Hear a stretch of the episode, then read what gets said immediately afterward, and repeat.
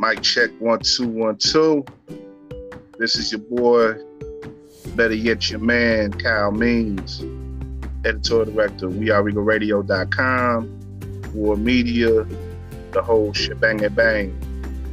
And uh, once again, I'm on the line with a very dear friend of mine, a great guest always on war programming, and a, a member of the war family, as as it, as it were. You know, we call him alumni. You know, because before he was Mr. Big Shot, he was doing his thing, breaking scoops and everything, living up to the name. You know, he was just humbly giving in some some playoff reports with us back in 13 when the Bulls and the Nets were doing it in the first round. But uh, you know, he's come a long way since then, and we all have. But uh, it's been great to see Brandon Robinson, aka Scoop B, become a, a, a, constant standard in the in the NBA focused media. And uh, you know, I, this something you know, he this isn't his debut on War on Anchor. You know, you've actually hopefully you've been following us well enough to know that he's already been on our air uh, you know, as since we moved over to Anchor. You know, he's been on with uh with uh Josh Hicks on the uh the uh the Scope podcast. But this is something I, I kind of had in mind to do for a while, just just to holler at my man Scoop, like like we do, you know, in our personal time every now and then we talk to each other on the phone and stuff. So I figured, you know, why not record it every now and then and uh you know, our little sessions. And, uh, you know, Brandon, I'm glad to have you on, like I said. And, uh, you know, it, it's in particular, I wanted to get you on this week because a couple of stories have broken that you have ties to. And, uh, and I think it'll be interesting just to get your word on these things. You know, first off, you know, how you, first off, how you doing, bro? You, you know, you said you've been working. I know you're always working on something you know, what, has been going on lately? Uh, well, first of all, thanks for having me as always, man. Always good to talk to family. We've been rocking since 2012, uh, onward and upward.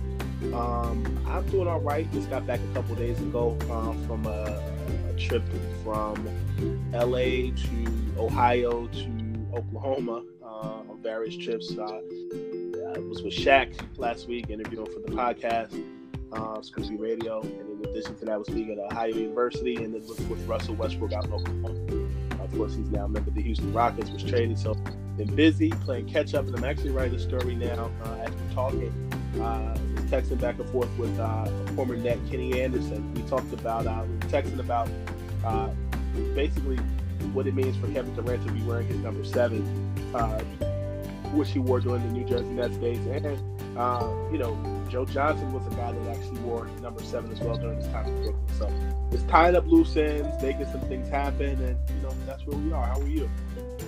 Yeah, I'm good, man. Just grinding as usual. You know, uh, with the site and everything, we've been putting out some, you know, continuing to try to put out good content, timely content, and uh, you know, just keep just keep on building, man. Enjoying this summertime Chi, man. I, thought you was gonna be with me for a little bit uh, last week, but I, you know, I guess we just got our signals crossed a little bit. But you know, it's, it's gonna be a real crazy weekend this this coming weekend. Uh, for one, it looks like you know, for one, it looks like uh, hell is gonna be coming to Chicago with the heat as it is. But you know, if, if the devil himself don't come, then everybody else will because there's going to be ComplexCon here. They're going to have the Pitchfork Music Festival here, and we got a, uh, you know, uh, the Silver Room Block Party, which is a mainstay on the South Side. There's just there's no reason not to be inside unless you want to stay cool this weekend. So you know that, that's pretty much what I'm preparing for, bearing down on that.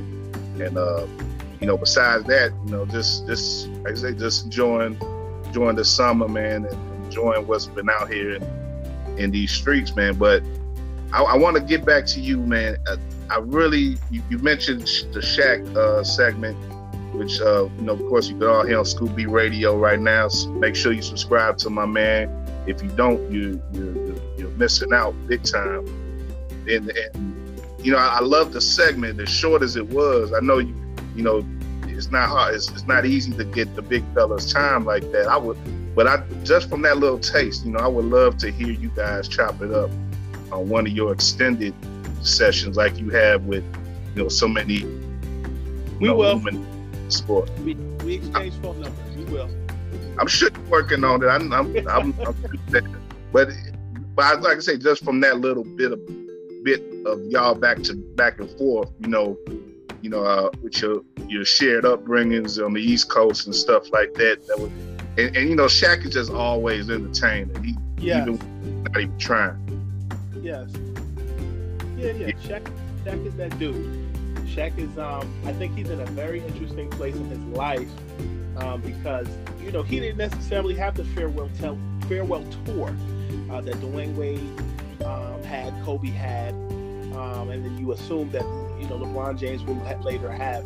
You know, he had some injuries, and some nagging injuries that you know turned into bigger injuries later, and um, you know, you, what you're seeing now is just that transition post Hall of Fame speech. You know, he's always been a, a guy that's, uh, you know, been available to, you know, to shoot various commercials. He is Mr. Advertising, Mr. Brand. Um, but what I what I find interesting is he's really taking ownership of it. I mean, appearing on Entrepreneur magazine covers um, and, and more. And I think that you know, you know, I actually got the exclusive on, you know, his his um, you know his partnership with Epson uh, last week, or with his Lost in Translation, is actually the give back that he's doing as well um, through his foundation and through Epson. You know, giving you know computer uh, printers back to schools and some of the other things that they're doing um, on that end. So I think Shaq is in an interesting position because he's really transitioning into into you know basically being a center uh, who moves like a small guy uh, who, gets people. You know, a man amongst the people. As big as he is, he's a man amongst the people. I think it's pretty cool. Yeah, definitely, definitely. I, I, I remember some past coverage of him. I've heard someone say that he was like the first big man that the average person identified with. But you know, like like you say, pretty much he's the man among the people, and he, he there just has there hasn't been that distance with him, you know, because of his ability to make you laugh, his ability to relate with people of all shapes and sizes. You know, he's, he's really been an amazing figure. And and I, I, I think about it too. When you talk about his business endeavors, like that uh that segment that they had with him on Real Sports a couple years ago, that really showed a lot of what he's doing right now in, in regards to his branding and the way that he's partnering up with different uh, companies and and you know. Uh, and, and like I say brands and stuff. And you know it, it's pretty amazing to see you know it's it's really opened up a lot of different things for him in his in his time. We're on the same page? Yeah. But yeah just yeah like I said I just love that segment and I, I look forward to you know hearing whatever else you get with him in the future you know exclusive or not. But you know going going for you know going forward on your your recent adventures man you know, you wind up in Oklahoma on Thursday on Thursday evening, last Thursday evening, which ends up being the night that all heck breaks loose, all the news breaks with Russell Westbrook, and he ends up being traded to Houston's. You know, you're you're there that night where he has this uh, you know, this comedy show, right? And there's been the footage um, I think some of it has been your footage too, right? Of him, most of it, yeah, him being uh, alerted to the news on stage at the show. That's that's pretty amazing. Like you know, fill us in on what that whole experience was like that night. And, you know, it, it seems like you know it, you've been in this position. I think quite a few times. Like I don't know if it's the force bumping you or, or what, but really find yourself in these these amazing moments, like the Adam Silver stuff.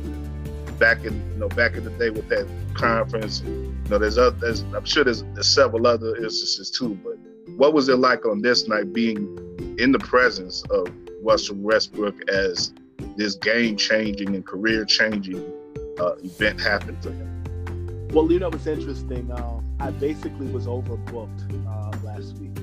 Uh, just to give you kind of a point of reference, Uh, I had visited uh, Ohio University in January and verbally agreed that I would, you know, come back to their high school seminar to speak to high school kids. So I was already on deck for that. I had actually gotten the call about the Russell Westbrook um, comedy show. I want to say like a week or two before the, the NBA draft, um, and I said that I would do it. Um, and I just I just needed to make sure the logistics took place. And then I got a call about you know Shaq's thing in Los Angeles, and I had actually taken a meeting with Epson maybe like two or three weeks before. Uh, actually, I took the meeting with Epson during the NBA Finals. They sent a car to my house.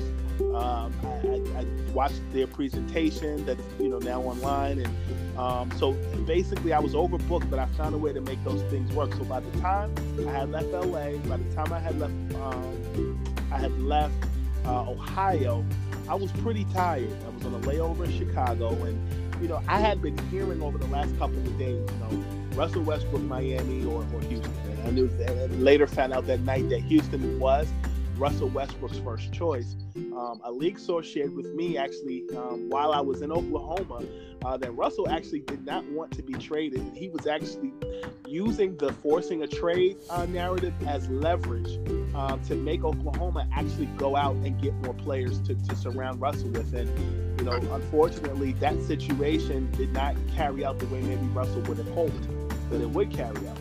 Um, and so basically, by the time I had gotten to Oklahoma, you know, I was in your city over at O'Hare Airport on a layover for like three hours.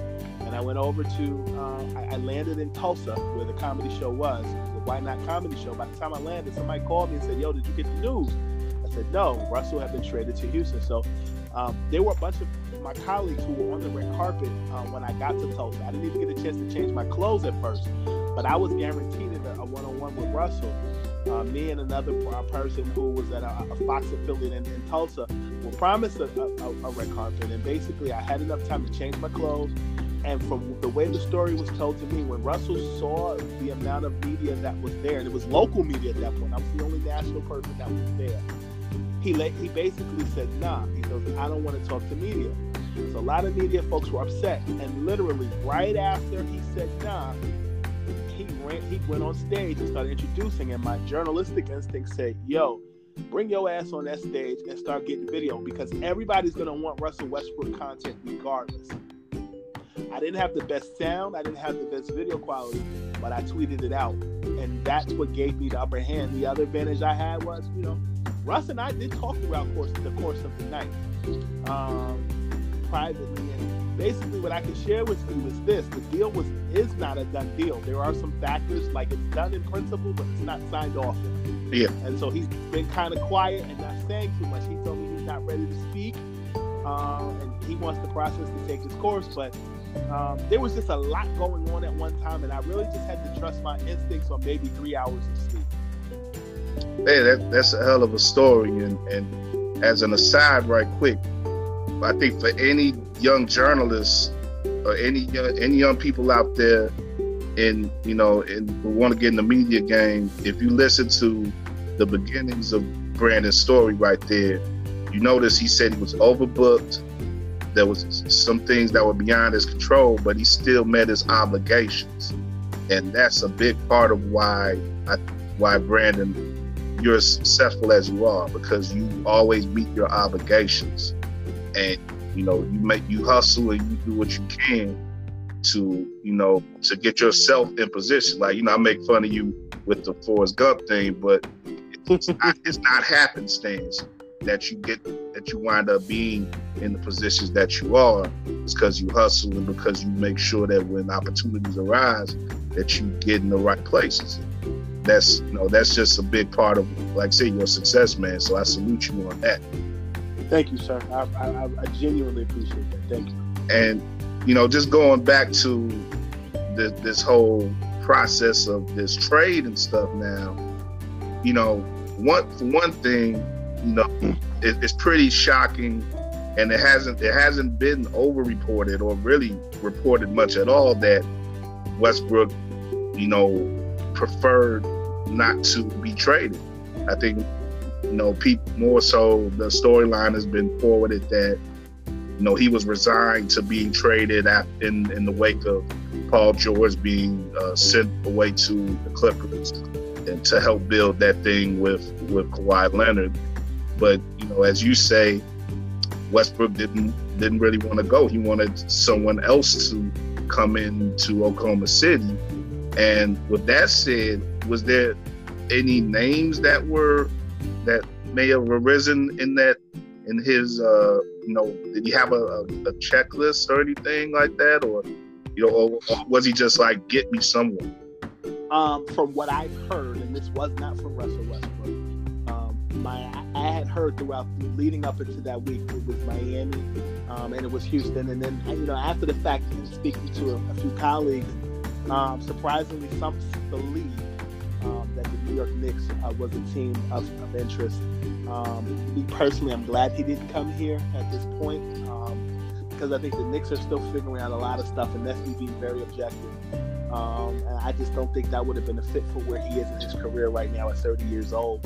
Um, I, I, think that Russell Westbrook, you know, has done a lot on his own since the Kevin Durant departure, since the Ibaka departure, um, and I also think um, and, and also the James Harden departure. I, I also think um, it, the way in which he left, it had to be done a certain way because you know Russell Westbrook is one of the original uh, Thunder. You know, coming drafted by the Seattle Sonics, coming to Oklahoma City. Yeah, bro. One thing I learned in a short amount of time, in three four days in Oklahoma, is they love Russell Westbrook. They love, regardless of what they say in the national media, there's a level of respect that they have for Russell Westbrook that I, I, I the only thing I can kind of compare it to is is maybe um, Allen Iverson in Philadelphia and maybe Derrick Rose in Chicago, but I think Iverson is more you know caddy corner to that than than than, than um, Derrick Rose because you know there are some people who you know are naysayers of Derrick Rose as they are Iverson. Just the love is different. Yeah. Um,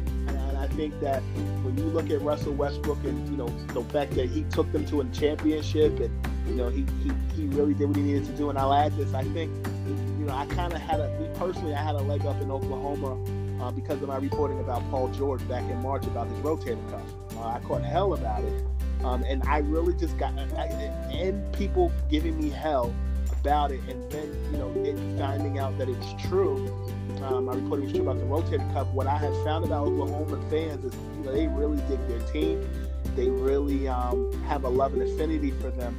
I, I could tell that the Paul George trade kind of blindsided them. Um, but I think Paul George always wanted to be in Los Angeles. I, I reported uh, some time ago that you know th- there was some conversation of Paul George potentially joining the Lakers. Um, and you know those those talks ended up not coming to fruition. I went into more detail about it, but um, you know there was some type of agreement that LeBron and Paul George did have, and Paul George decided that was something he didn't want to do. Um, and, and maybe he had buyer's remorse or sour grapes a year later. So now you have Russell Westbrook in a situation where he's by himself. But I'll add this: that trade definitely helped both teams. Um, you know that that trade does benefit Oklahoma City in the long run because you can't kind of build with a young squad and build with a veteran at the same time. And that's kind of where Chris Paul is at now. Chris Paul is in Russell Westbrook's position now in Oklahoma. Um, but then you know you look at Russell Westbrook and his situation. Um, he's traded to a Houston team, and I really dig Shai Gilgeous-Alexander. I think he's going to be a star in this league for a while. I think Oklahoma is the perfect spot for him.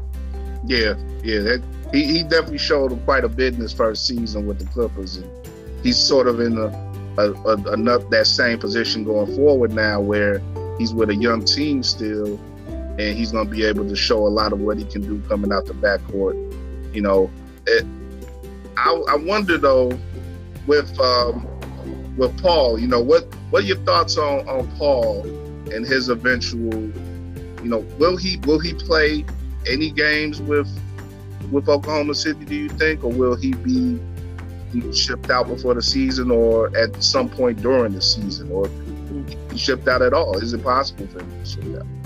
Well, I, I pinned a story over at heavy.com, uh, which you all can find, and the headline is Chris Paul trade news, CP3 uh, ending up with Heat or Lakers likely. Um, I can share with you that during my time in Oklahoma, I kind of got some insight into what's next. Uh, I got a call from someone um, who's in summer league, an NBA assistant coach, who shared with me um, that a high-ranking official uh, in the NBA uh, shared with them that Chris Paul would like to join the Miami Heat, um, and they believe that it's likely Uh, but one thing in doing some more research and people that I spoke to in Oklahoma side was that you know the Thunder are thought to be interested in acquiring um, Tyler Herro, uh, a Kentucky product who is tearing up the summer league right now. But uh, because of league guidelines on rookie contracts, the teams would have to wait 30 days before the Westbrook trade uh, in order to orchestrate the trade involving Herro. So, you know, that's the holdup there.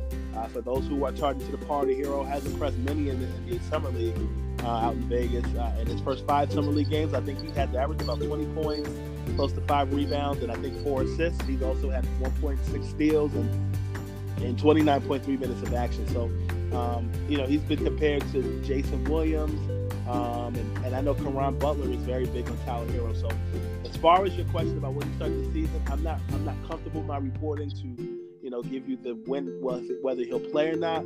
Uh, but I know that there there is interest on the Oklahoma City Thunder, Thunder side of Tyler Herro. and then you look at Dragic's contract. You know, as I reported during uh, free agency at the beginning, you know, there was a three-team trade in place, and I signed a trade for Jimmy Butler.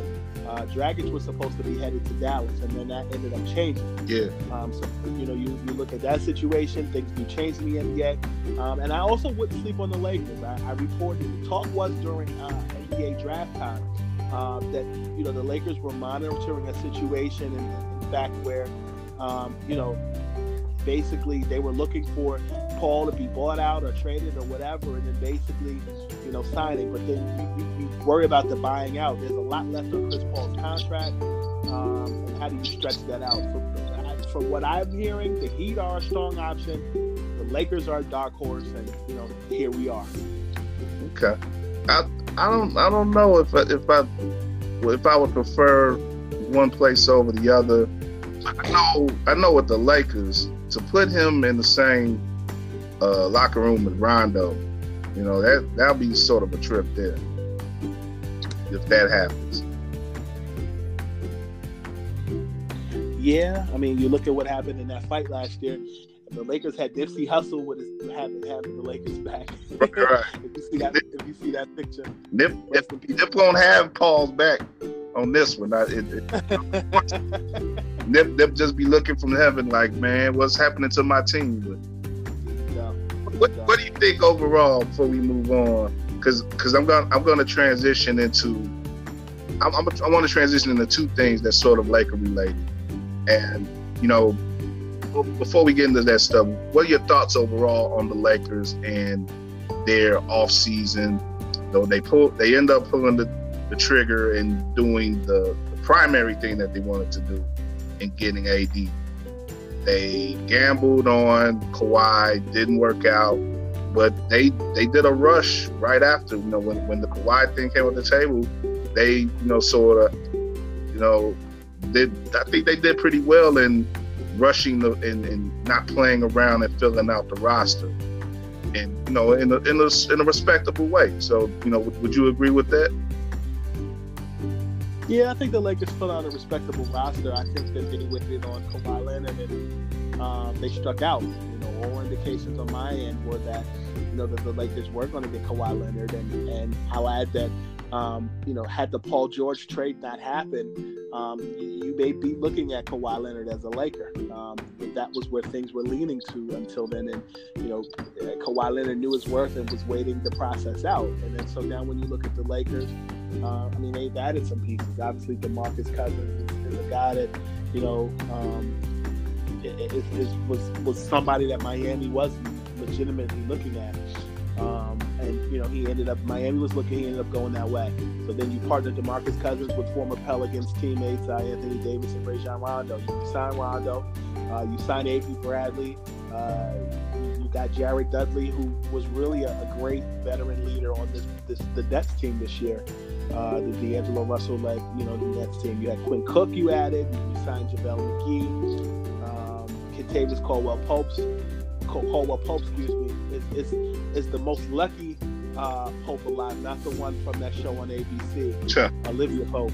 Um, but you know, you really look at that Lakers team, and, and, you know, I think you filled it out pretty well, considering you know you, you were expecting Kawhi Leonard. Um, you know, J.R. Smith is a team as a as a guy that likely won't be signed. I know that the Rockets and the Milwaukee Bucks, I do have interest in him. You know, they're keeping that one roster spot. Will it be Carmelo or, or will it be, you know, Chris Paul? We'll see. I think it's smart that the Nets, excuse me, that the Lakers have that one spot left that they can, you know, fill out where they need to. Um, but I, I, think when you look at the Lakers organization, I mean, there's a lot of pressure to do well. You know, you got rid of Brandon Ingram, you got rid of Lonzo Ball, uh, but I think you, you know, what you lost in Ball, Ingram, um, Josh Hart, um, you, you have in, you know, some of the other guys. Danny Green is another guy that, that signed with the Lakers. I mentioned him, but um, I, I, I like to spread up the team. I think that if LeBron were to go out and be hurt uh, again, uh, I think that that team that they have is still built around enough role guys that they could step up where they need to um, in his absence. And I think that was one of the biggest things. I think this team is built around a LeBron James type situation. And um, I, I, like what the Lakers did. Yeah, yeah. And uh, to me, it looks like they got some better pieces. No, they got they they retained some pieces that make sense for him and, and Rondo and McGee. You know, guys who you know at showed flashes of playing well with him last year and they gained people like Green, and um, you know who, who, who do exactly what he what he's gonna want them to do, three and D stuff, and you know it, you you have Davis who is going to be able to take over the team and for long stretches, whether it's in individual games or at certain points in the season. You know, we all we can all expect that point in the season where LeBron's going to sort of lay it down for a couple weeks know. For sure. Yes, but but now he has a certified top five guy next to him who he knows can keep the team going when he's you know preserving himself to, to get in the playoff mode. So I definitely think that the Lakers are better going into this season, and the for me, the really the whole narrative of the league is hinging on that battle of LA. And you know, I'm really excited to see how that's going to play out. How you know how those teams are going to relate to each other, how they're going to play each other on the court. Will it get heated? Will it, you know, you know what, what's going to happen with all that? And you know, I, know, I'm, I'm, I'm, I'm interested to see definitely to see how the you know how the Lakers are going to be in spite of their fans and a lot of their reaction, and that's something I want to get into into into with you on an ancillary basis because you know you put yourself out there quite a bit as a guy who reports on things and, and tries to foresee things you know before they happen. And you know some a lot of times you win and sometimes you lose. And i respect you for you know for owning up to the fact that when you don't when when things that you report on and and you say are going to happen don't happen. But you know what that what that does in our in our current sports media atmosphere and our social media atmosphere leads a lot of jerks to come at you and online and stuff. And say, "Oh, well, you didn't get this, or what happened to that?" And you know, all types of trolling and stuff ensues. So I just want to get your thoughts on that, and and in particular in regards to the Lakers fans, who I think a lot of a lot of them have gone to you for news in the past year or so, but you know, they were so hung up on Kawhi getting there. I think they, a lot of them are lashing out at people who said, who sort of led them along the way because they couldn't think for themselves on this matter. They, they're sort of lashing out in regards to not getting him. So, what, what are your thoughts on that whole, uh, that whole thing and you know what what is meant for you over the past week or so? Um, I mean, I what I've learned about Lakers fans is they are blessed because they've won multiple championships, uh, but their attitudes are very much like Knicks fans. They can be nasty. Um, I think that what kind of caught me is, you know, obviously my reporting about Kevin Durant you know, back in back in September. And um, you know, I, I do know that there were a lot of things that changed, or the focus, you know, changed with you know Kevin Durant's injury uh, during the NBA Finals, uh, and um, even before then, not even the injury during the NBA Finals, because I mean, doesn't take Stevie Wonder to see that you know basically he was hurt during the playoffs, and you know, things changed dramatically, you know, and even during the regular season ending with Magic Johnson stepping down, things changed as related to Rob Pelinka and, and some and some of those other things. And you know, I know that you know my story about Kevin Durant did not come to fruition, but I also back in May uh, you know, reported that Kawhi Leonard was the focus of the Lakers, and I believe that that's true. And I've spoken to the people since then, and have said that you know there's some things that have changed. I think during my time away uh, after free agency, you, you, sit back and you think about it. What I can say is this: um, even though I struck out, there was a ton of stuff that I had right. Uh, I had Anthony Davis going to the Lakers back in you know mid October, um, and you know those conversations went back and forth uh, throughout the course of time. I also had Jimmy Butler during free agency going to Miami. I knew that there was a meeting that took place. Um, I also had Khris Middleton uh, resigning with the Milwaukee Bucks. Um, you know, they, there are things that I've gotten right. There are some things that I've gotten wrong. Uh, I know that D'Angelo Russell was supposed to come to the Minnesota Timberwolves, and you know, obviously that sign and trade with the Nets and the, and the, and the Golden State Warriors changed things. Um, so you know you're not going to get 100% right. You're not going to get 100% wrong either. But I think my percentage is still more high than it is low. And you know, at the end of the day, the Lakers, the Lakers fans um, are in a situation where you know they haven't won in a long time. But let's not you know let's not forget that you've won multiple championships over the past years. Um, and, and so this process is a little bit different. You have LeBron James. Um, you have Anthony Davis, and you have a team full of guys on a roster that can still compete for a championship. And I don't think that's anything to hang your head low on. I, I think they're in a good situation. And you know, the past year, you know, the Lakers fans, I've learned a lot about the Lakers organization. My late father uh, was a Lakers fan. My stepfather uh, is a Chicago Bulls fan. And, you know, I, I grew up in an era watching the Bulls win multiple championships, and I grew up hearing the dynasty of the Lakers uh, from my mom and, and, my biological father. So, you know, it, it's great to learn about basketball and to, to, to gain a fan base from a, a, legendary fan base in the Lakers organization or Lakers fan base throughout this past year and this last process. So, nothing to hold my head down on, and you know, you just got to keep going.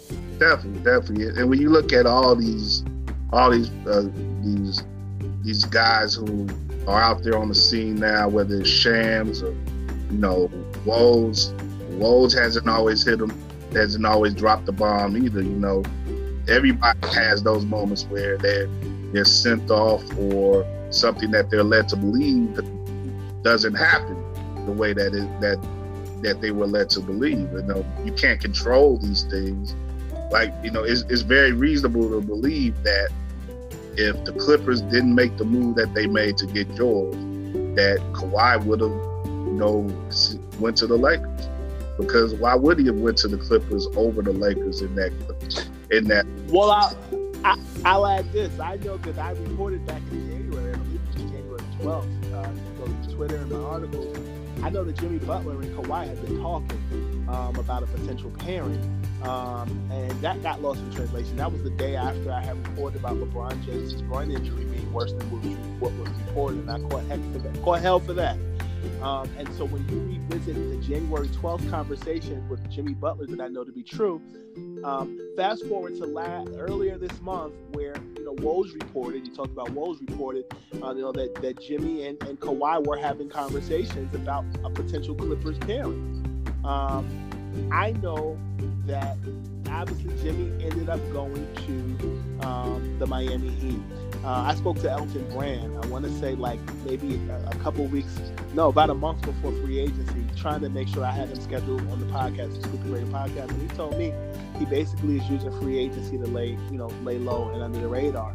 Um, and, and I think that the Sixers have done a pretty good job uh, with, without re-signing Jimmy Butler and with, and with losing J.J. Redick and acquiring Al Horford um, and, and, and, other pieces as well. But and, and, and, also re-signing Tobias Harris. But what I'll say is, um, you know, this free agency was very different than many other free agencies. There were some twists and there were some turns. Um, you didn't know whether KD was going to be a Knick. Uh, I knew that Kyrie was likely going to be a, a, a net since February 24th. Yeah. Um, but, but what I'll say to you is, is this season had a lot of winding twists and turns. Nobody expected going into this season that the Warriors would be the NBA champion. Who would have thought that the, that the Toronto Raptors would actually, you know, uh, be the NBA champions? And I think that's what made this free agency a little, a little topsy turvy for Kawhi Leonard. You literally are deciding your next move after, like, I don't think people realize the brilliance that Kawhi Leonard had. You literally were traded from a Spurs organization to a Raptors team. You won a championship, and then you're counted upon to give an answer of which team you're going to go to next. And you have to pick up the litter to return to a championship team in the Raptors, the Los Angeles Lakers, who are a storied franchise, or you can sign with the Los Angeles Clippers. I don't think that that narrative gets as much consideration as, as it does. And I think retroactively now, two weeks later, it's starting to sink in how much of a novel this all was. And I think that that's just the brilliance that is the NBA and an NBA playoff, mind you, that was without LeBron James. Yeah, definitely. And and like you say, like so much, so many things changed throughout the course of the season, all the way up, essentially to its very end. And you know, it's pretty, it's pretty amazing how, you know, you know, as, as, as certain things get peeled back, at you know, as we as we look back on the season now, and you know, some things come out about some of the the maneuvering in the back. You know, to me, it just, you know, Kawhi just took back so much power and control in his career, both on the court and off the court, by winning a title and by, you know, doing the things that he did to get himself in a position where he can safely go to a new team and still maintain a competitive edge by bringing another top player along with him. It seems like, you know, as you say what you, you know, as you say and as your reporting led you to believe that he was doing it, that for a long time he had had on his mind that he was gonna, that he wanted to pair up with another elite person. And, and I just think you had to do that. I don't think, I, although I do think that that Clippers team uh, was was pretty regal. I mean, they really went toe to toe with the Warriors and, and, an injured Warriors team without Kevin Durant for most of it uh, in the NBA playoffs. But you know that Clippers team, their best player uh, was, was was coming off the bench, and Lou Williams. That that says something about the, that team. And you know, you had Chicago's own Patrick Beverley. They signed him. Um, you know, you, you, you have Paul George. Um, you have uh, just a, a, glut of guys that, that can really, like when I look at the NBA playoffs, two of the most um, blue collar, tough nosed teams that could go toe to toe with your best team or your favorite team was the Clippers and the Denver Nuggets. The Denver Nuggets impressed a lot of people. I wasn't surprised. And I think the other team is the Portland Trailblazers, who actually got better this summer as well. So I mean, there's just a lot of layers of just different brilliance and, and, and nuances that, that, that teams have added that are going to really be special. Um, and I think that the Lakers and the Clippers, unlike the Nets and the Knicks, have a real in-town rivalry that's going to, to be something special for the next few years. The Nets, they got a they got a three to five year window. Um, the Knicks, they still have their wallet, but they just got to figure out what they're going to do. You know, I, I've heard some some rumblings of just various things that the Knicks want to do, but you know, uh, I, am just not sure. I, I, do like the Julius Randle uh, situation. I think he doesn't hurt you. It's slow, steady wins the, wins the, wins the race. But back in Los, meanwhile, back at the meanwhile back at the ranch in Los Angeles, uh, that Clippers Lakers situation is, is, is something special, and you kind of saw it starting this past season. You know, particularly when the Lakers uh, traded uh, their big man uh, or one of their big men, Zubac, to the Clippers. Um, and then you saw the Clippers go to the playoffs and the Lakers did. You know, so I think there's a lot of bragging rights at Staples Center. It's a great time to be alive if you're. Definitely, definitely. And you know, before, because I, I want to get into a sort of off the court stuff and for uh, toward, as as we get towards the end here. But before that, you know, you you you brought up your your New York teams, and of course, you know, you're, you're definitely Mr. New York to me. So I got to get you to talk a little bit more about those Knicks and Nets before we go. Uh, you know, you mentioned you mentioned the Knicks. Uh, you know their their perspective and their uh, you know what what could be going forward for them. What what do you think? What is the overall mood surrounding them right now in New York? Is it you know we hear a lot about them nationally, you know you know people people like Stephen A. You know sort of become uh, you know notable for their perspective on the Knicks and stuff. But on the ground in New York, you know what are fans you know response to what what's going on this summer and You know, is is it positive? Is it is it are people jumping ship to Brooklyn? You know, what, what what's going on with that? It depends on who you ask. I mean, you, you talk to some Knicks fans, and, and you talk to some former players who, who played in the NBA who are who are native New Yorkers, and they'll say, you know, the Knicks are still um, New York's team. Uh, the only difference is now, you know, the Nets move from are are still a bridge away from the Knicks. You know, you got to you got to cross over the Brooklyn Bridge, but um, on the Manhattan side of Brooklyn, but you know, on that on that bridge on the Brooklyn Bridge. But what I say is, um, I think that the Nets, for the first time, it's a real rivalry because the Nets are good and are in New York. You know, the Nets started out in New York; they were on Long Island and Nassau Coliseum, New Jersey. And, sure. You know, they made the move back to New York. But what I say is, um, the Nets are in a situation that's different because the Nets don't have an established identity, which is why Kyrie felt comfortable going to Brooklyn. He grew up watching the New Jersey Nets, watching Jason Kidd and more. Um, KD um, had a lot of pressure in joining a Knicks team that had your Willis Reeds, your, your Earl of Pearl Monroes, your your Dave DeBusscheres, your Phil Jacksons, your Willis Reeds, all those different things. It's an established franchise. Just like if somebody were to come to Chicago, they got to be in the shadow of Michael Jordan. The Nets, Brooklyn is hipster territory now, and they don't have an identity. Your identity in a, in a Barclays Center that was christened by Jay Z in 2012 is everything hip hop. How do you capitalize on that? So for me, I look at the the Knicks and Nets rivalry as something that's building, but the Nets still got to go out and produce. They ain't won nothing. They still got the same record as the Knicks. And so to enable, enable to establish yourself, Kyrie Irving, eh, I know him, but at the end of the day, homeboy's got to produce. He's got to be healthy. The Nets got to win 50 games, and they have the roster to do so. Although they have Kyrie and they have KD who won't suit up this season, you still have a Jarrett Allen who was brought in to replace Brook Lopez at you know in the D'Angelo Russell trade, who's, who's improved every year. Um, you know, you, you, you have some other bench guys. You, you still have Spencer Dinwiddie, who in my mind could now win six man of the year, or, or, at least battle with Lou Williams for it. Um, you look at Joe Harris. I remember watching him when he was in Cleveland. He was a teammate of Kyrie Irving's in Cleveland, um, and, and could shoot the lights out. You know, so you you and Kenny Atkinson had, had to go off to him. Both he and Doc Rivers were arguably uh, NBA Coach of the Year this season, and you know they were able to guide teams uh, to playoff runs uh, this season. And you know now they come in and they got the prize this offseason as the underdog. They got you know Los Angeles Clippers got Paul George and Kawhi Leonard, and the Nets got you know Kyrie Irving and Kevin Durant. So I definitely think that the Nets are in a situation where they can run New York. But the funny thing is, they were running this past season. I was going into this season saying the Nets had the potential to be Angelo Russell and, and some of those other guys. You know, the Knicks, they struck out with Kyrie. Kyrie was never coming to the Knicks, by the way. Um, and as far as Kevin Durant goes, um, there was a thought that of him coming, but you know things did change, and now they're in a situation where they got some young guys who can actually play. And so now you're gonna see what they made of and see if they improve. But when you talk to Knicks fans, they're pretty ticked because it all started at the draft lottery. Number one, they couldn't get Zion because they was they got the pick that they got, right?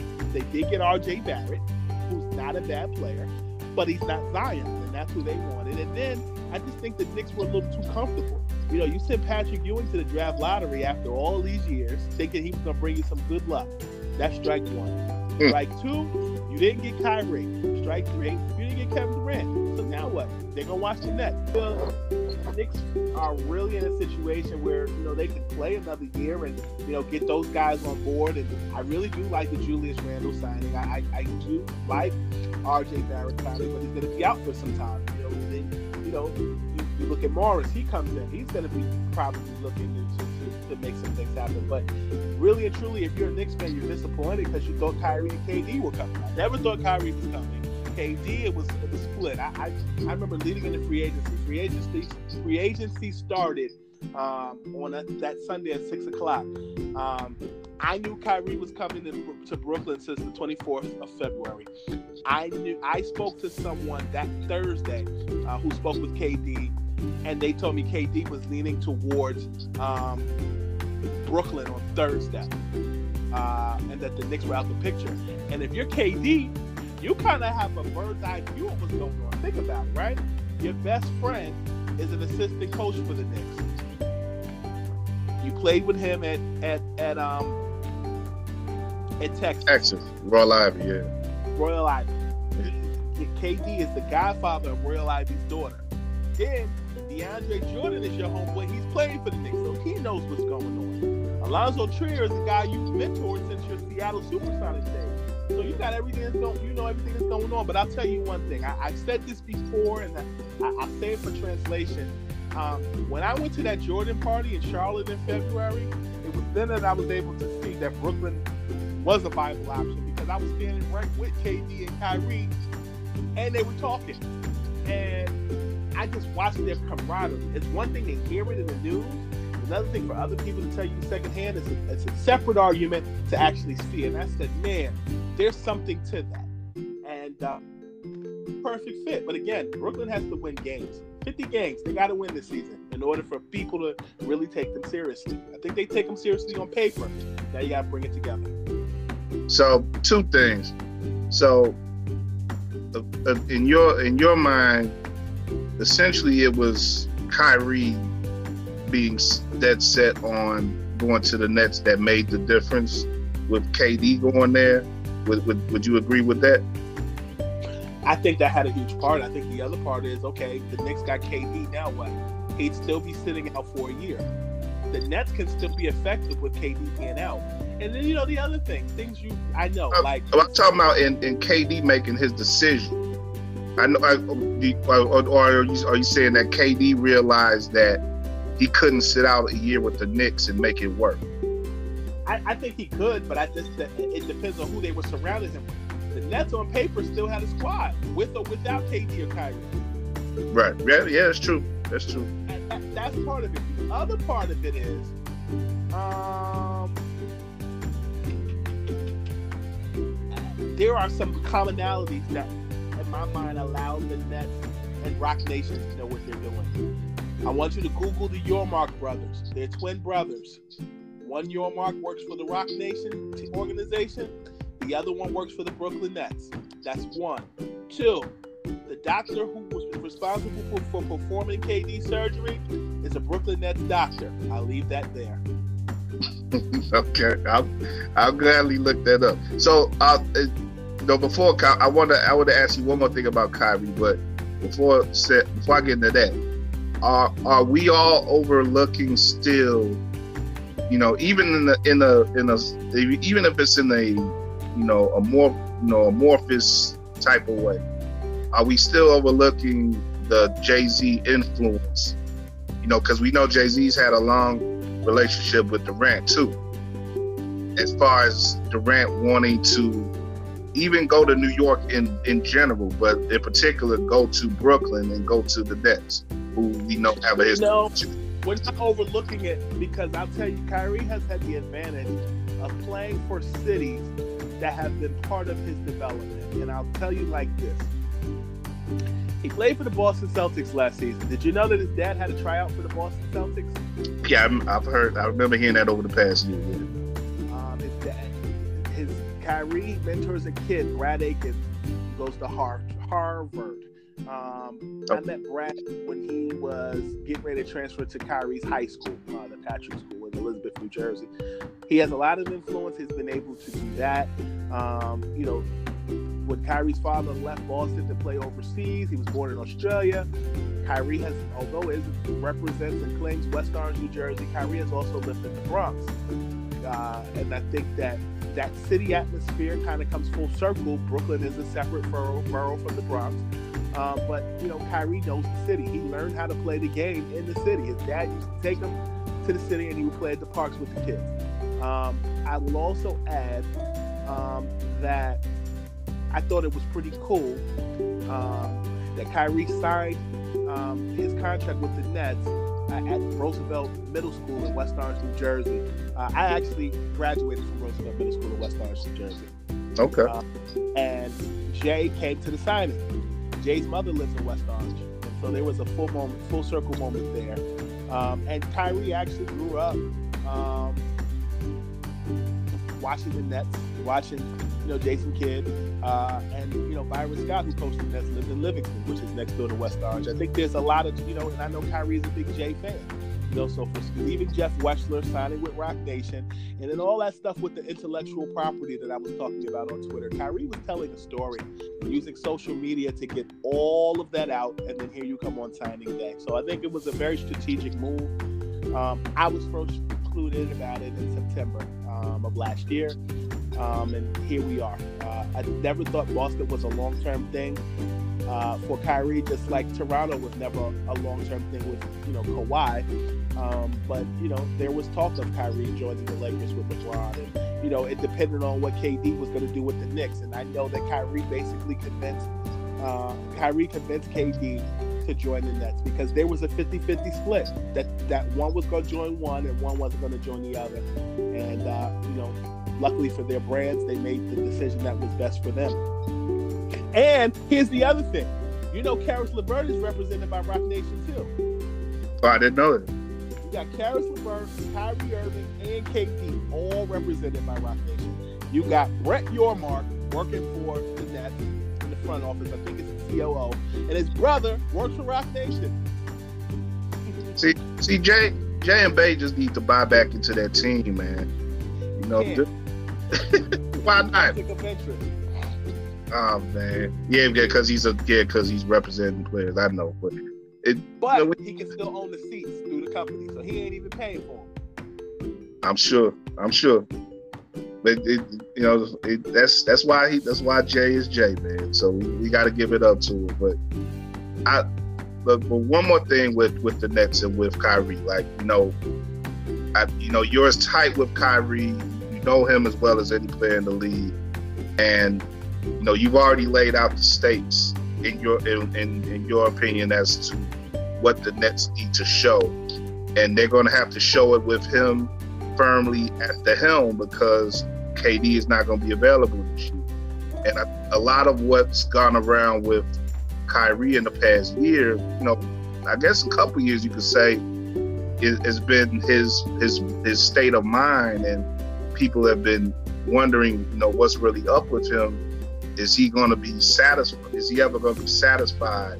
Because he wasn't satisfied in Cleveland, you know, judging by his actions. He wasn't satisfied in Cleveland. He wasn't satisfied in Boston. So, in, in your opinion, is he going to be satisfied in Brooklyn? Will he, he gonna have to be get at least through this year, you know, in the right mind state to win 50 games, like you said. I mean, he has help, um, and I think he can't help in Boston. Yeah, but there's different circumstances, and allow me to explain. Okay. Um, when you look at Boston, Kyrie was their LeBron. And Kyrie, in that moment, realized why LeBron was so frustrated with him during his time in Cleveland. Because it was a bunch of young guys that found a way to make it happen, despite a lot of stuff that was going on in the locker room that went unreported. I'll say that. Um, guys bumping heads in Cleveland, not getting along. So then Kyrie wanted his own team. It, it's almost like um, I, have been in this situation where you know you're an older guy and you're partnering with a younger guy, and y'all both think that you guys have it, and maybe you don't. Hmm. And without naming the name, you know what I'm talking about. I think at the end of the day, when you go your own separate ways, you realize how you know you guys some may be made to be on their own and some may be not to be. But you still got to be respectful publicly. But the thing about it is when you're a grown man, you realize and you acknowledge when you make mistakes and you move on and you, and you try to do better.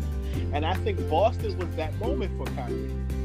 LeBron has some of the same characteristics that Michael and Kobe both had. Jerks that win. Kyrie was transitioning over into that jerks that wins now. And he's with a jerk that wins and Kevin Durant. They're going to be jerks together. And hopefully they're able to seal the deal this season. But I think at the end of the day, um, it really comes down to I think this year is going to be a big year for Kyrie because he really has a chance to just build the team in his own image and get a head start. Caris LeVert was encroaching on an all-star caliber year until he got hurt in the fall. Yeah. I talked to Caris. I was with Caris in April, and I asked him. I said, you know, I tore my ACL. You hurt yourself. I don't play NBA basketball. You do. But I know when I was playing for fun in rec league, when I was stepping on the court, I would kind of feel a little. I would think before moving my feet. What say you? He goes, yeah. When I first got on the court, you know, I was really thinking about my movements before I did it, and it's like, you know, he said he wanted to get to the point where he's just moving and grooving without thinking about it. And I think Caris now has helped Kyrie Irving in year one. You have all the, I mean, Jarrett Allen is getting practice playing, you know, summer league basketball, but I really do think that Kyrie has an advantage of being home, and that's not easy being home and playing for the hometown team, so to speak.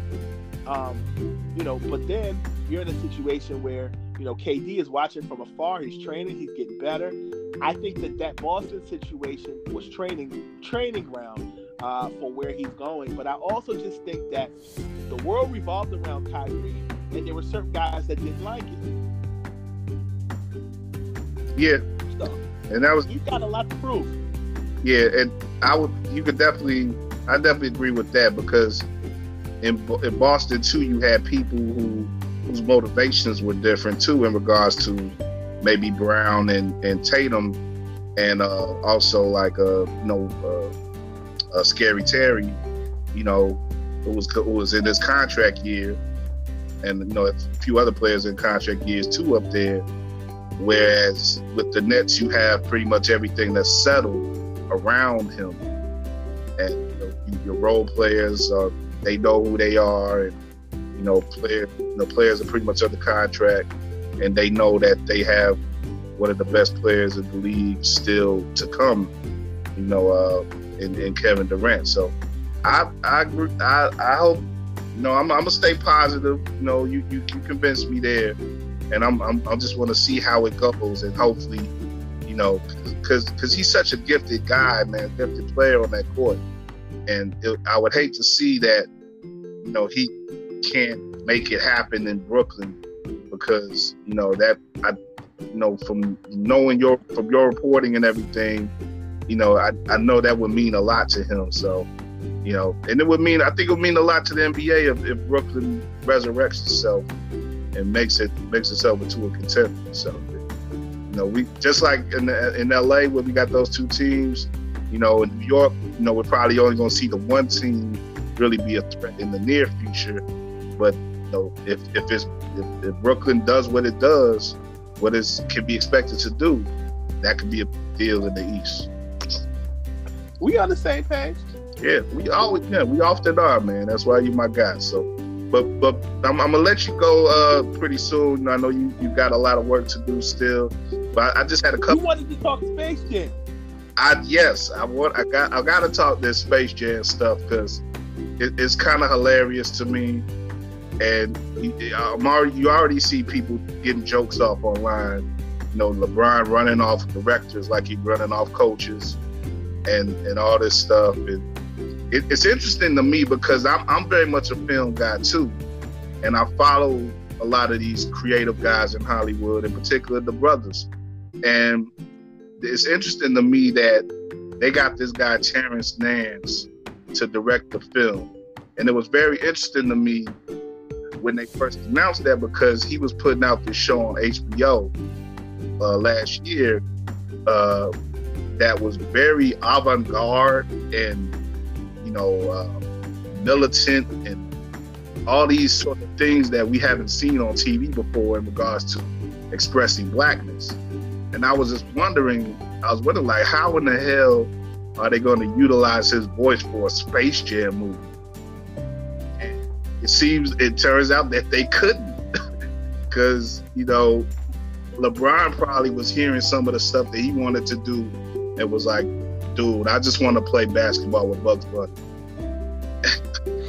and, and, and I, I can I can just imagine some of the stuff that was going on in on on that set, and they end up hiring Malcolm D. Lee, who a lot of people may not know is the cousin of Spike Lee, and you know Spike, you know Spike is of course is the legend. He's he's a guy who can make blockbusters and make very relevant, you know, uh, uh, powerful movies. But Malcolm pretty hard hitter too, as far as the director goes, and and he's more of a mainstream guy. He's actually, it, when I heard this news today, it, to me it, it was like they should have hired Malcolm D. Lee in the first place because he can make mainstream movie featuring black people like Girls Trip, like uh, uh, you know The Best Man, of course, classic, and uh, you know other movies that he's made to that degree. Uh, Undercover Brother, I believe, he made two back in the day. So it's like, you know, to me, maybe this is a situation where LeBron lucks out, but this is also something that you never want to hear on a movie set. You know, them, you know, a, a production already started and you getting rid of a director midstream. So I, I just, you know, from your point of view, as a guy who, you know, you were early on the Space Jam reporting, Space Jam 2 reporting, and, you know, you got a lot of contacts who know about LeBron and stuff and his processes. I just want to get your thoughts on that and like, what do you think about how this, you know, what this means and what it could mean for the movie? Because I think a lot of people are gonna look at this and be like, man, this movie gonna kind of turn out bogus. Um, I think that uh, when you mentioned LeBron kind of got rescued, it's kind of like that season, that that injury in, in December was a blessing in disguise I think that LeBron James had a plan going to LA, and most of the intellectual property and the things that he has going um, were smooth. Um, but I, I, think that um, it's a learning lesson um, this season. Maybe everything didn't go as smoothly as LeBron thought it would go uh, in, in, year one. As I'm talking to you now, um, I, am reflecting on uh, a conversation that I had with Kevin Garnett um, about LeBron James, and and basically, uh, and you guys can find it on my blog at, at, scoop, at scoopb.com, the Scoop B blog, or scoopb.com or the Scoop B blog. And basically, uh, Kevin Garnett told me that he felt that LeBron James was going to have a learning lesson in one. Uh, and I think that's both basketball and maybe in some respects business. Uh, I, I, think that you know, obviously, he rolled out everything that was going on with the Biggest Loser, that that type of show, and um, some of the other things that he was doing. But um, you know, Kevin Garnett said to me, they got the best player in the world. His influence is his influence causes everyone else to be better. Um, and so, you know, if this is a process where it's going to take a little longer for you know the movie to come out, so be it. Um, I think, you know, the thing that Kevin Garnett said to me that just stands out almost a year later is I think we're all going to see it and it's going to be a learning lesson for the Lakers this year. Um, and I think this is a learning lesson for LeBron that just because you're LeBron James and you're coming to Los Angeles, it doesn't mean you're going to win championships right away. It doesn't mean you're going to be an award winning actor and, and, movie director right away. It takes time. And so when you look at uh, Spike Lee, look at how many years it took before he got an award. You said it was his nephew that's going to kind of come in and make some things happen. His cousin, uh, I, I, think Malcolm is his cousin. I, I, am pretty sure it's his cousin. But yeah, uh, yeah, he transitioned. He's the he's the director now, Malcolm. Yeah. It's a transition for, for those people too, man. It's a transition. I think 2020 is a transition for people who are making the next step as a celebrity themselves, their families, their their their offspring, and more. You're seeing LeBron James' son make that transition to you know the next guy, and you know you're looking at you know Spike Lee his his family now making transition. You look at Denzel Washington. Was it his son who was in the movie Spike Lee directed, The Klansman? Yeah, did a great job. Yeah, he's from transition. Yeah, yeah, you're seeing that transition, man. So I think all good things come to those who wait. That's even in fact biblical, and the same thing is going to apply in Hollywood. The Lakers, it's it's a great opportunity for them to win a championship. Will they? We'll see. Um, it's a great opportunity for you know Kyrie Irving, a former teammate of LeBron James, now has his own team and make some things happen. And I think that even in the Space Jam lore, you know, uh, all those guys that are going to be in it, you know, Klay Thompson's going to have time to record now. It's going to be a very interesting uh, year, brother. Yeah, it, it definitely is, and it's just I don't. It's just like I say, it's just very interesting and, and kind of entertaining, pretty entertaining to be like. I keep thinking. I'm, I'm, I'm, gonna keep thinking now about this whole process and like, you know, is is Malcolm Lee gonna be the Ty Lue and, and, that's part of the jokes too that Ty Lue was gonna come uh, and direct. Like, but like, is, Malcolm Lee gonna be the Ty Lue and Terrence Nance gonna be the uh, David Black? You know, it's, it's Blatt. I'm, I, it, yeah. Like it, it's like it, like LeBron. Do you do you like before?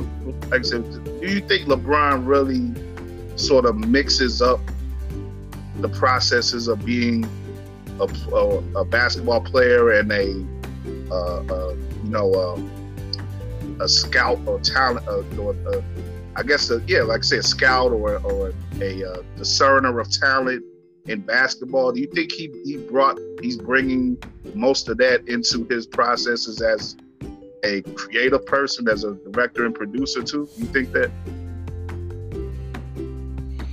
I think that LeBron James is the epitome of everything Will Smith from the Fresh, Fresh Prince of Bel Air was supposed to be in the NBA and beyond. Uh, LeBron has hosted has hosted award shows. Um, he's been in acting movies. He's, he's, he's been the pitchman for sneakers. He has his own um, platform, media platform, with uninterrupted. I think LeBron is in a good situation, even speaking up on civil rights issues. But the thing about it is, when you're dealing with people of that magnitude, um, sometimes, uh, and I don't know if this is necessarily the case with him, but sometimes you think that you can do more than you can. But the good thing that he has is good people around him who advises him, who advise him on the, the, the do's, the don'ts, the can'ts. I mean, I think it was pretty ingenious. Um, you know, to to employ your guys to start their own agency, and it represents you as the first client. Um, that's everything Vincent Chase was supposed to be on on Entourage. Yeah. You know, I, I think when you look at um, I think when you look at what LeBron is doing, I think he has his input. I don't necessarily. I mean, if he wants to make that final decision, he can. Um, but I also just think there is pressure uh, for him to create the sequel to Michael Jordan's first, and um, that's that is pressure. Damn went catching Michael six rings. Being the guy to make a sequel to Michael Jordan's first Space Jam, you can't dive or cut around that. That is a stone. You know, that's that's that's like you know, Cedric the Entertainer had to be Ralph Kramden in the Honeymooners movie after the successful TV show. Oh. It hit. Yeah, that and, and it's something that like I, I I love to hear him speak directly as to why he even I mean, I guess you, you can have you can discern why he even took that on, of course. But you know, it's it, it like you said, it was a lot of pressure that he didn't necessarily need to take on. But that's sort of what makes LeBron LeBron, and I think a lot of what makes him success that he that he's been and, and continues to be too is his ability to learn lessons from his mistakes. And you know, I think I think a lot of people are going to want to jump on, you know, whatever happens with this movie. And, and if, you know, even if it comes out and it's not necessarily as good as the first one, people are gonna probably talk a lot of crap. But I I wouldn't bet against him at all to continue to be to learn whatever he needs to learn from his process and his production and apply it to you know even greater things in the future. So you know you know, I'm, I'm, not hating on LeBron at all with this. I'm just, it's just like I said, it's fascinating to me as as an intersection of sports and entertainment. And you know, I, I wish him the best. I want Space Jam 2 to be a success. But uh, you know, it, like I say, it's just weird. It's just wild when you see stuff like that come about, and it and it mirrors so much what we've seen from him in the past. Like, you know, but but uh, you know, Scoop man, like I said, before before we go, man, just I, I wanted to throw a couple more things at you because you got time. No, no, yeah, I, I, I know, man. I just, like I said, I, I kind of want to get get on to some other stuff myself too, but I know, you know, you you you network well with former players and uh, and former NBA players, I should say, and you know, a lot of what's going on, I think, in the culture of the former NBA player right now one of the biggest things is the big three. And, you know, we got the big three coming. You know, the season is going on right now. It's coming up in a couple weeks. To be here in Chicago. It just left Brooklyn, your home, your stomping grounds this past weekend. One thing that I noticed from the past weekend is that ISO Joe, Joe Johnson had another great performance. And it seems to me that like he was born to play in that league. Like like he is taken to that league like a fish to water. And I, I wouldn't be surprised if he plays 20 years in that league and, and people and shorties for the next generation forget that he even played in the NBA. They just associate him with the big three because, know, like I said, he's just so made for that lead. And you know, I was just wondering, like, if you were, if you were, what would you rather be right now? Would you rather be Joe Johnson or Carmelo Anthony? Because Carmelo is, you know, I'm sure the big three would love to have Carmelo. The NBA, not so much. But we know Carmelo can can uh, do the same things that Joe Johnson is doing in the big three right now if he wanted it. But he's in this basketball purgatory right now, whereas Joe is having fun this summer. He's playing ball, he's on TV still, and he's showing what he can do. And, you know, it's just interesting to me how the decisions that these guys are making, how it's reflecting their current status as ball players. And, you know, the options are, are out there now for these guys. Like, you got more of these guys who are playing you know, more of these guys who are even in their early 30s leaving the league, or, you know, sort of passive aggressively leaving the league. And, you know, they're finding they're finding their place as part-time players and part-time announcers and, and analysts. You know, you'll see guys who, you know, they'll put on the jump for three days in the week and play on the big three on the weekends and it, it, it, was, it just seems to me like an ideal time right now to be a, a 30 to 35 to 40 year old NBA player right now, former NBA player right now. So I just wanted to get your thoughts on that. And, um, you know, I wonder if you've been hearing anything on, on the wire from some of these guys about, you know, what's, what's the big three has been like this year. Yeah, I mean, definitely. I, I think you, you, talked, I had Anthony Morrow yeah, great interview. You know, I, what you said? That, that, was, that was a great interview. I like that. Thank you. Thank you so much. And when you, when you when you talk to a lot of these guys, they have more options. You know, like Anthony Morrow still wants to play in the NBA, uh, but his, his options were limited. And, you know, he's getting to get married, and he's got a family, and you know, you that you know, I, I can tell you that players are making ten to twelve thousand dollars a game playing in the Big Three. Hmm. And, um, and, and a few players have shared with me you know, that you know, certain guys could use the money, or some guys are using it for various options. You know, somebody like Mahmoud Abdul Rauf is playing for relevancy, you know, and, and post, you know, during a time where um, Colin Kaepernick was a top, was a popular thing. Right. And you know, I, I think that um, I think that when you look at uh, certain players, uh, they're using that as a springboard for other things. Um, where you know they're playing the big three, you got all these young guys paying attention to them, and now they're able to do TV. They're doing more. Josh Childress, when I remember uh, we were talking about Joe Johnson. Uh, you know, I covered the, the, Nets their first year in Brooklyn for Brooklyn fans, and um, you know Josh Childress was on that team, and Chill, Jay Chill went from playing for the Nets to you know playing in the big three, and so he, he went from back to the big three to playing for I think the Denver Nuggets, and so I think there's not one place that um, you know these guys have to be in the play. Uh, to directly answer your question about Carmelo Anthony, um, Carmelo Anthony could still play in the NBA. Um, it's a matter of maybe he has to pick a team that's not a championship contender team. If you think I'm lying, ask uh, Jamal Crawford, who spent this past season playing for the Phoenix Suns, or ask Vince Carter, who played for the Atlanta Hawks, a team that in the next few years will be on the rise, and we talked about in the NBA's Eastern Conference. Um, you know, so um, I, I, remember talking to uh, Jerome Junkyard Dog Williams, who also on the Scoop B Radio podcast, and he talked about how you know Carmelo Anthony's situation has nothing to do with no team wanting him. He just got to be in the right situation. He said, you know, he could have played on the Detroit Pistons team this past season, but will he? That's the difference.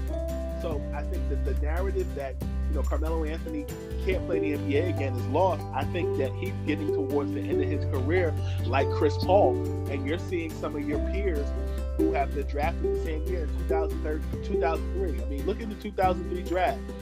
you had Dwyane Wade, you had uh, uh, Chris Bosh, um, even Darko Milicic appeared in the NBA Finals in his rookie year, the Pistons. You know, so at the end of the day, you're playing for your legacy. And Amar'e's trying to sneak back in there, and, and he was drafted in 2002, of course, but you're, you're trying to have guys that was the next thing I wanted to go into, but but go ahead. But go ahead. I'll, I'll leave that alone. But this is what I say about Joe Johnson, who I believe was drafted in 2003 as well. Um, I really got a chance to, to, to really understand Joe um, during his time in Brooklyn. Um, he and, and, and Ray Allen are very regimented. They watch what they eat they both wear Team Jordan. It's not by accident that Jordan has it has you know those guys as the face of you know his brand or, or former faces or continued faces of their brand.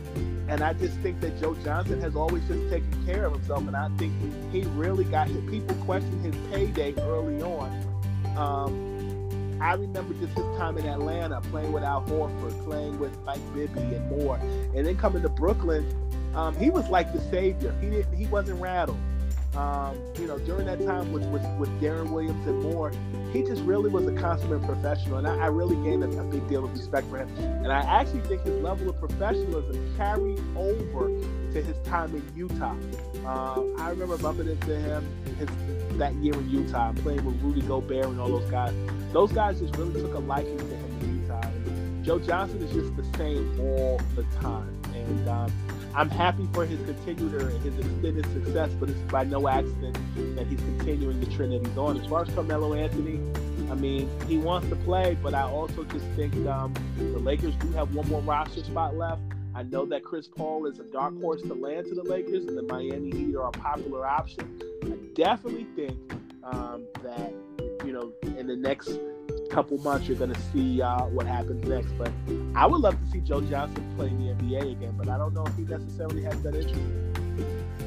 That, that's that's an interesting thing. I think Joe is really showing, like you said, that professionalism and, and really adding to his legacy as a ball player.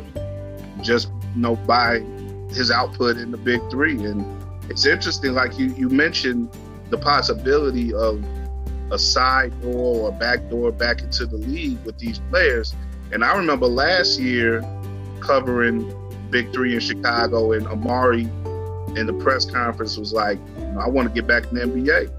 And there's been more rumblings about with him this year, and he's sort of shown himself to be a bit more spry this year than I think he did last year.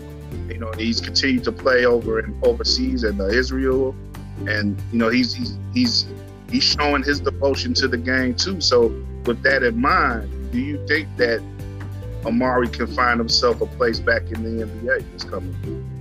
Um, I've heard rumblings of you know like the Warriors having a real interest. Um, and I reported on Fourth of July that there were five there were five teams um, that had interest in Amar'e. Um, you know, uh, in his uh, potential return the Knicks being one of them, the Rockets being one of them, the Dallas Mavericks, I believe, was one, the Lakers, uh, as well as, um, you know, the Warriors, as I mentioned earlier. I definitely think that um, at the end of the day, um, his knees, uh, his, his health long term. I actually spent some time with Amar'e recently, and uh, we talked about his wine guys and how that was something that uh, kind of preserved him. And um, I think Amar'e is in a very interesting situation because most times you see players retire and then that's it. And I think that it really started with that 96 draft class with guys like Allen Iverson and more. They were OGs before they were OGs. You even see it in hip hop with like guys like Jadakiss and Nate Dogg, the late Nate Dogg, who were OGs before they were old enough to be OGs. Yeah. And you're just seeing these 40 somethings are doing it different. Kenyon Martin is doing it different. Attached to the game doing TV. And the other thing is, these guys are even taking journalists' jobs. Um, that's the part. You know, I grew up a fan of the game, but you know they're becoming analysts, and that's taking away from you know the food that maybe you and I eat. But I just think that in today's day and age, there's so many different lanes of versatility to be who you are. Um, and and and I and I also have to credit guys like you know Magic Johnson and Isiah Thomas and even Charles Kenny and and, and, and, and Shaq who paved the way for for you know guys to be players turn analysts and make real money.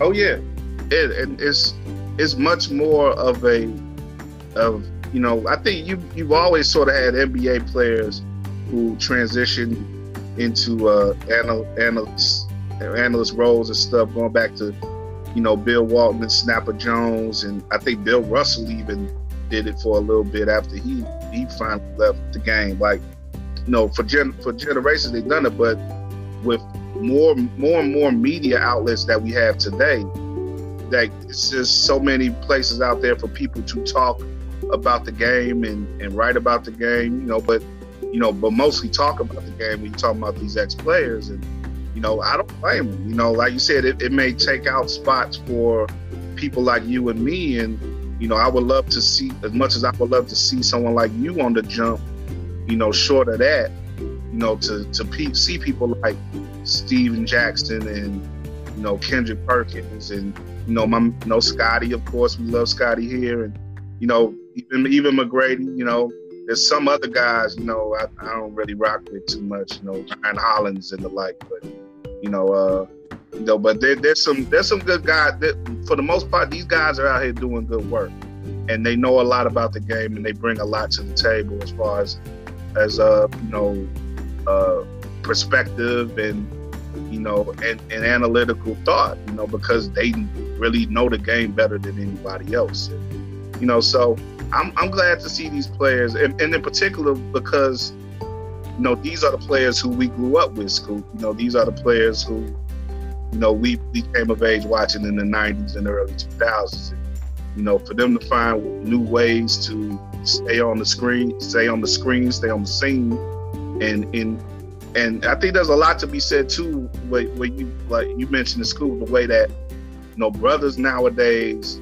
you're not old when you're 40 You know, you're not old when you're middle aged, and and I think it's it's kind of inspirational in a way. You know, it gives us something to think about over the next ten years or so. When you know, as we continue to build and do our thing. So, you know, I ain't mad at the guys. You know, keep doing what they do, and you know, we'll we'll keep working and finding our own lane too. And uh, you know, I know you're gonna keep doing that, Brandon. Man. So, you know, as I before I let you go, man, you know, definitely let let our people know let everybody know uh, where they could find you and uh, you know what you got coming up. Oh, for sure. I mean, Scoop B Radio uh, is definitely movement. Uh, subscribe to the Scoop B Radio podcast on uh, Spotify, Apple Podcasts, Google Play, TuneIn app, Stitcher app, iHeartMedia or iHeartRadio, uh, or simply by visiting ScoopBRadio.com. 3.5 million teams last year. Everybody from Mo Crawford, Voice of Siri, uh, Mark Cuban, Anthony Morrow, a bunch of people um, even Shaquille O'Neal.